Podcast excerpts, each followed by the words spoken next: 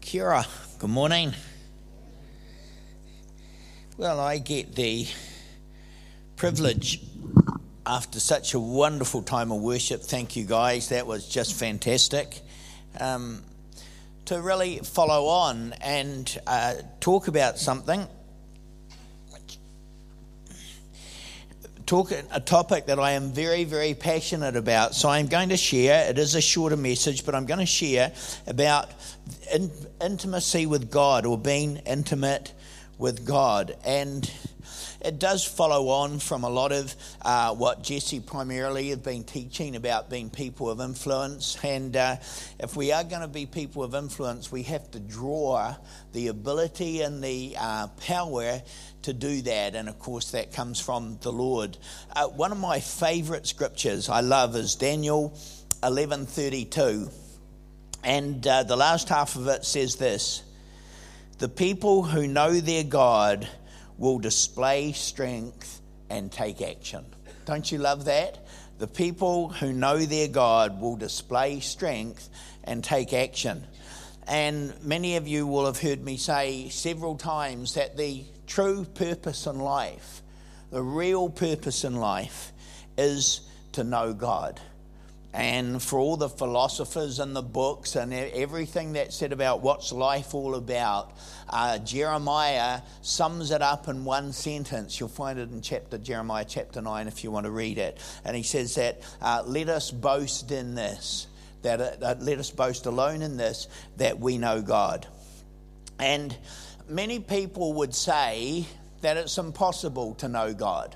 I mean, if He is who He is, uh, how can we ever get to know Him? But the scriptures actually disagree with that. The promise of the scripture is that through the coming of Jesus Christ, through his incarnation, through him coming as a baby, growing up, and um, becoming who he was as the Messiah, through the coming of him, and then through his death and resurrection, and through the provision of the Holy Spirit, we are taken into a life giving, knowing relationship with the holy, utmost God, the Lord Jesus Christ. And we are given that incredible privilege. I have spoken before of the fact that the Jewish people struggle with us claiming that the Holy Spirit, the Shekinah glory of God, would come and live in a human being. Well, I think we can all understand how it's difficult to believe, but it happened and we are the privileged bearers of that. And so um, we, we, we know that there are some challenges. In fact, I love the scripture. I've talked about it before uh, in uh, Romans 11, verse 33, which says, The depths of God are unfathomable. I use the term that an eternity is not long enough to know God which means we're never going to get bored, guys. We're always going to be learning and discovering new things about Him. So we understand that. We know that's true. Um, Job, after his long complaint about all he was going through, and, uh, uh, you know, I can certainly understand that, as he encountered God, he said, These are things too wonderful for me, things that I did not know. So we understand. In fact, I love these statements because they assure us that we're going to continue to be learning new things about God. But, brothers and sisters, we are meant to be on the journey now. We're meant to be on the journey of knowing God now. We have been given the Holy Spirit so we can know God now, both as your personal in a personal, intimate way in your own life, corporately as His church. Uh, and we can carry on looking at all the aspects of who He is and how He ministers to us. But the great privilege we have been given and uh, we need to take so seriously is that we need to spend an enormous amount of our energy and our thinking and our time and our activities in pursuit of God and He desires to meet us more than halfway and all of that. So I want to pick up four points this morning that have helped me enormously. I, like so many of you in this room, lead a busy life. There's not just one aspect to it. I have all sorts of various things impact my life, and I say that in a good sense. Some of them are not so good, and I wish they weren't there, as we all do. But a lot of them are my calling in God, is my the life that He designed to me. Makes me often very busy. I feel a bit like a farmer for those of you, I come from a farming background. For those of you who understand, if a farmer wakes up one morning and he or she says, I'm going to complete all the jobs on this farm, they're going to be in a lot of trouble because it can't be done.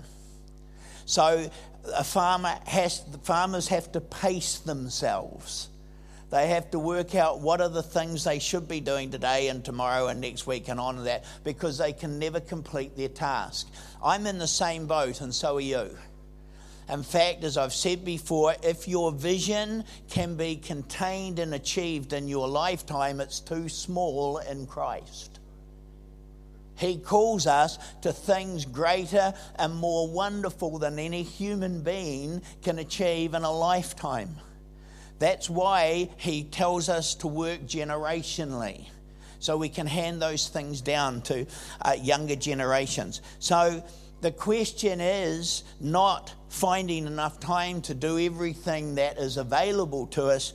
The question is to make sure in the journey we never disconnect from Jesus. It is so important. So, I have four points that I keep before me um, and uh, have really been helpful. So, I'm just going to cover them this morning. Number one, we need to simplify our lives. Now, Solomon said this, and it makes me laugh because it was over 4,000 years ago that he said this. So I wonder what he thinks today. But he says this, it's in Ecclesiastes 7.29. God made us plain and simple, but we have made ourselves very complicated. What a word for the 21st century. God made us plain and simple, but we have made ourselves very complicated. Ain't that the truth? And some of all this being complicated is great fun. It's not all bad, it's not all negative. But even those things can get in the way of us knowing Jesus. You know, the more we have, the more we have to worry about. And I often, as I was raising my kids, looked at their lives with um, some degree of envy they get fed every day. They don't have to worry about the next meal, where it's coming from. They don't have to worry about paying bills. They just cruise along through life. Now, God would actually have us to a degree plug into that. Um, my daughter, Marie, and her husband took their four children to Central America uh, two years ago and they there's certain risks and places where they went to and everything and they and they tried the oldest at that time. Their daughter was 11 and they went down to about four um, with the children. They tried to school the children up on what it meant to be safe and the precautions they had to take and giving them a few rules and a few boundaries. And marie found to her shock we've talked about this so much dad it actually doesn't work. As long as the kids can see the appearance they feel safe and secure regardless of what's happening around them. Quite amazing. Also frightening, also worrying because, you know, we can get separated, and if that happens, kids need to know what to do. But they said as long as they could see us, they would say, We've sang it in song, all is well. Now, if we have a personal relationship with Jesus, if we burrow into Him, if we make him our life source, as long as we can see him, all is well. And there's a whole whole issue in that. But we need to simplify our lives. Something that Linda and I are always trying to do is simplify our lives. Now I'm not I'm not saying don't have possessions and nice things. We have them but we're always trying to cut down on what we have so it's less to manage, less to worry about, and focus on the things of life that really count. Paul says this in 2 Corinthians 11:3. But I am afraid that as the serpent deceived Eve by his craftiness, your minds will be led astray from the simplicity and purity of devotion to Christ. There's another word for the 21st century. Your minds will be led astray from the simplicity and purity of devotion to Christ. So the first point is simplify your life. Here's the second point be still and know that I am God. Now, here's my great amusement, and I am easily amused, so bear with me. Psalm 46 is where this comment says, Be still and know that I am God. Now, when you get a chance at home, have a read of the psalm. Because when you think of that psalm, you think, oh, well, we'll be sitting nicely by a stream that's flowing by. It'll be a beautiful sunny day with a nice breeze and a little bit of shade. And in it all, the Spirit, Holy Spirit uh, whispers to us, be still and know I'm God. But go and read the psalm, it's incredibly noisy.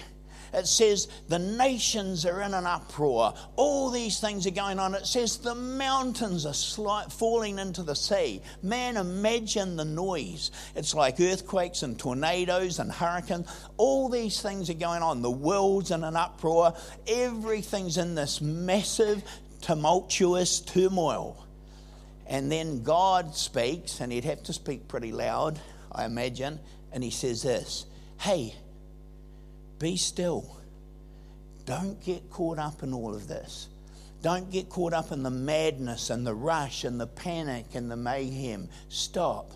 Be still and know that I'm God. See, the word comes to us in the turmoil of life as well as in the quiet times. Psalm 23, Psalm 1 uh, makes it clear that it's also in the lovely quiet times of life. But in the turmoil of life, God is saying to us, You can be still and know me. You can rest because I have everything under control. And so this psalm causes us, even in those times, to stop and rest and make time for Him. It's requiring us to bring our spirit to a place of stillness and quietness and trust in God.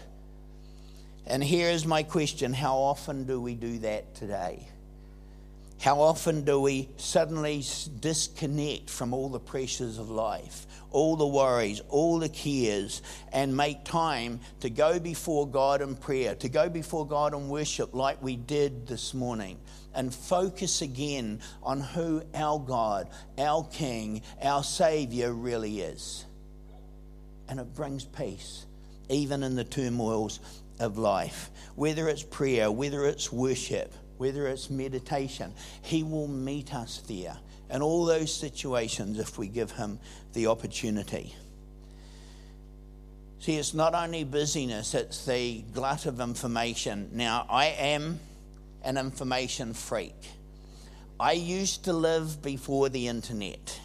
I used to live before, and you had to go to libraries or buy your own books or all those things, which I did a lot of. Then all my dreams came true. Guys, I love the web. My gosh, we, Linda and I will often sit in the lounge room and we're talking and say, Oh, when did that happen? One of us will grab our iPhone or iPad and there's the information. Everything, and uh, the headlines are there. Oh, it happened in 1833 here. And if you want more information, just keep reading. And it keeps on flowing everything you ever want to know. Now, I know there's an ugly side of it, and I don't bother with that, but there are so many great things about it. But here's something I read on the internet, so listen to me. A historian in America has claimed that today's copy of the New York Times, that's this morning's copy, if they print it on a Sunday, or tomorrow morning's copy of the New York Times, has more information in it than the average person received in their whole lifetime in the 17th century. Now, I, I don't know whether it's true or not. I didn't read on to find the information, but isn't that incredible? This historian claims the copy, a daily copy of the New York Times, has more information in it than the average person got in their whole lifetime in the 17th century. Now, I promise you guys, The seven, in the 17th century, and I love history and I know a little bit about it, there were plenty of people who were absolutely on fire for God and doing great exploits. They were changing nations. The Puritans settled in New England, coming from England, and settled in New England and built the whole nation in the 17th century. They were doing amazing things without all this information that we have to have today. There's a statement in it. Now, I'm not going to stop reading news and biblical writings and listening to the preachers on TV. I'm not going to stop doing that. But, guys, we have to know how to press pause because even all the information we're getting is just knowledge. Useful, yes. Interesting, yes. But it's still just knowledge. It's not until the Holy Spirit engages with us in our life that it turns from knowledge to wisdom and then begins to reflect the glory of God. That is so important to understand that. Okay, so if the pace of life is driving you and it's getting to you, it's time to find a place of peace and calm and chill out, even in the midst of this turmoil, and allow the Holy Spirit to refresh your spirit. He's waiting for you to come so He can do it. He loves to do it. It's one of His favorite pastimes, is refreshing our spirit in Christ. He loves to do it. Okay, third point. These do flow on a bit. The discipline of solitude. Solitude has been called the furnace of transformation. How often do we get alone with God for any length of time? Now, by alone, here's what I mean. And I, I mean, it, it's uh, don't start throwing things at me. No music, no people, no talking, no cell phones, no books or distractions, just peace, quiet, and meditation. How often do we do it? In the Old Testament, the people were warned that if they didn't do this at least once a week for a day, the penalty was death. Why such a severe penalty on not keeping the Sabbath? Because God said, You are claiming you have to do everything in your own strength and you can't trust me. And by stopping one day a week when you're so busy and you've got so much to do, you are trusting God to complete the things in your life that you can't achieve in your own strength. So important. That's why the penalty was so severe. Um, another a chapter for you to go home and read. I love Exodus 24, but it would have frustrated me. Moses gets called up to the mountain.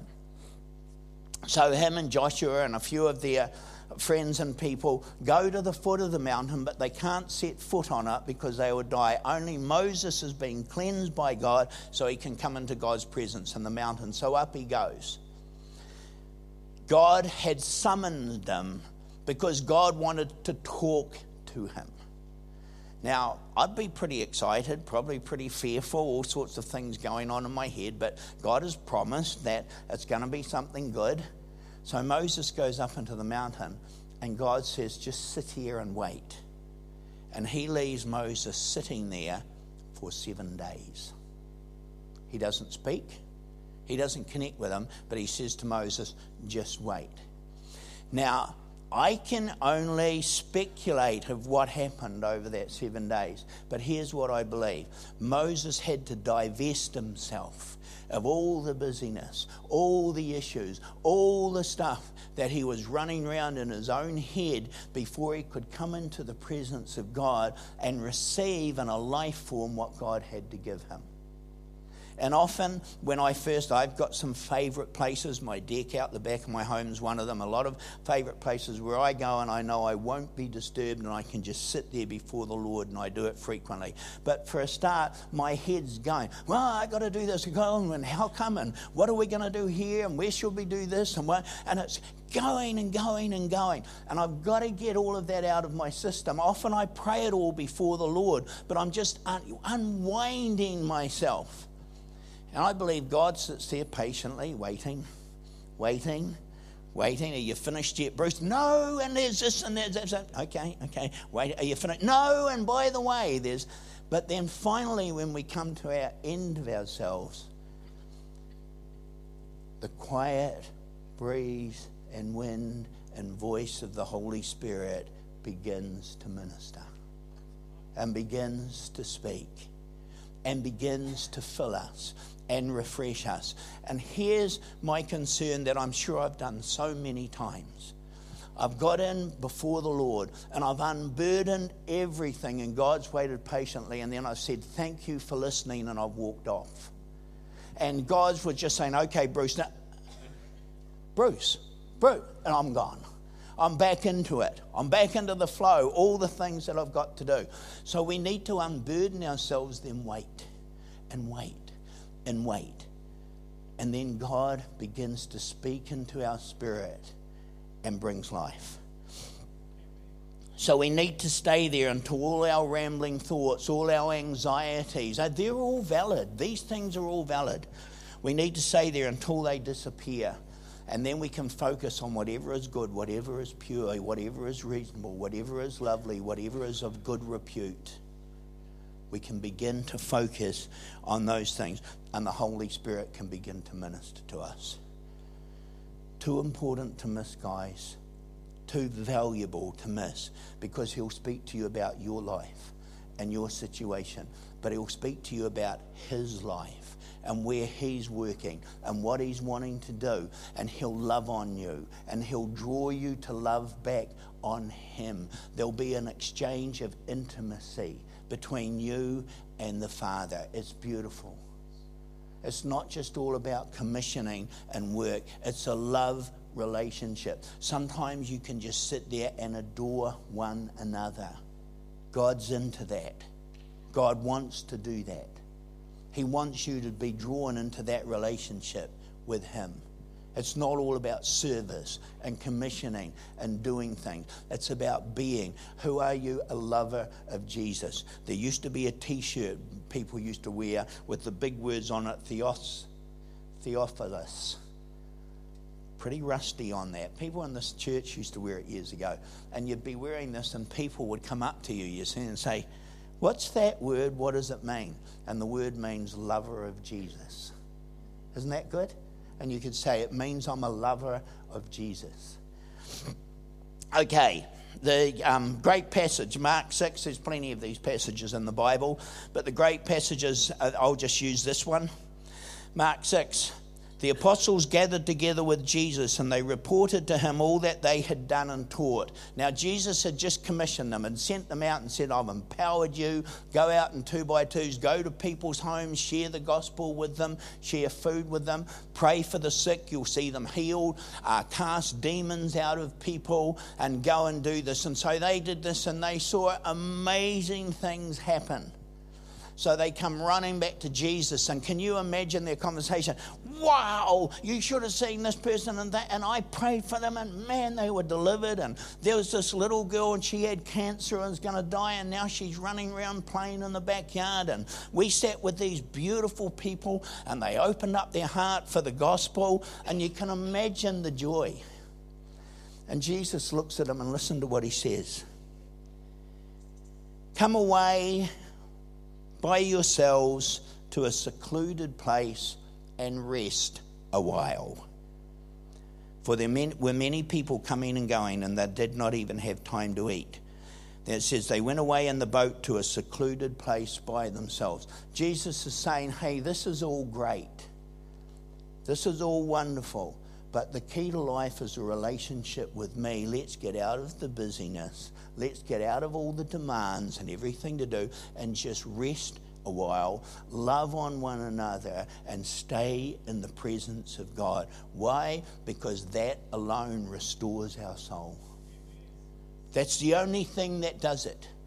I love getting out there and working and praying for people and doing all the preaching and teaching, but the only thing that restores our soul is when we step aside from all of these things. We come to a quiet and a secluded place and we just rest there with Jesus.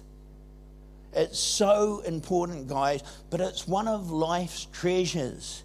And we are robbing ourselves if we deny ourselves of doing it. It takes practice, it's a skill, it's got to be developed. We've got to learn how to unwind and get all the stuff out of our head. And then the Lord can begin to minister to us. When was the last time you came away and rested and just spent time alone with the Lord and remained in His presence? The fourth point this is my last point and Jesse has covered this in some of his teachings. But the fourth point is about the discipline of surrender. Proverbs 3, verse 5, 6, you'll know these scriptures so well. Trust in the Lord with all your heart, and do not lean on your own understanding.